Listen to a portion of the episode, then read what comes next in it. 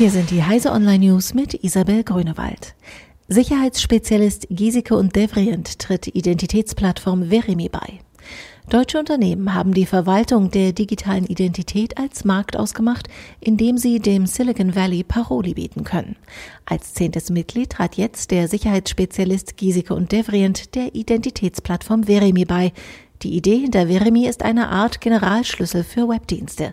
Der Nutzer registriert sich bei der Plattform und kann sich damit bei verschiedenen Anbietern einloggen. Der Service soll im Frühjahr starten und Autorisierungsdiensten etwa von Google oder Facebook Konkurrenz machen.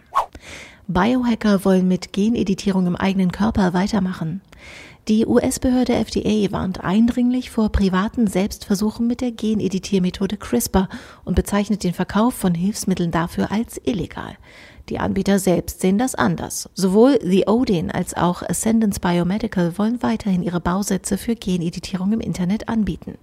Laut Experten wären jegliche von Amateuren vorbereiteten Gentherapien wahrscheinlich nicht wirksam genug, um viel auszurichten, doch sie könnten Risiken wie eine Immunreaktion auf die fremde DNA mit sich bringen. iTunes Music Downloads angeblich vor dem Aus. Apple will angeblich den Verkauf von Musik im iTunes Store einstellen.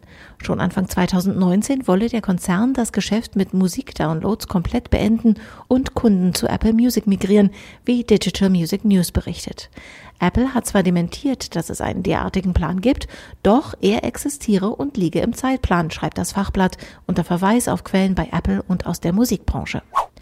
Google veröffentlicht drei Foto-Apps. Google hat drei experimentelle Foto-Apps für Android und iOS veröffentlicht. Storyboard, Selfissimo und Scrubbies. Die Experiments nutzen Techniken, an denen Google derzeit forscht, um die Algorithmen zur Bildverarbeitung zu verbessern. Bei allen Apps steht für die Nutzer der Spaß im Vordergrund. Die Entwickler wiederum freuen sich über Feedback. Diese und alle weiteren aktuellen Nachrichten finden Sie auf heise.de.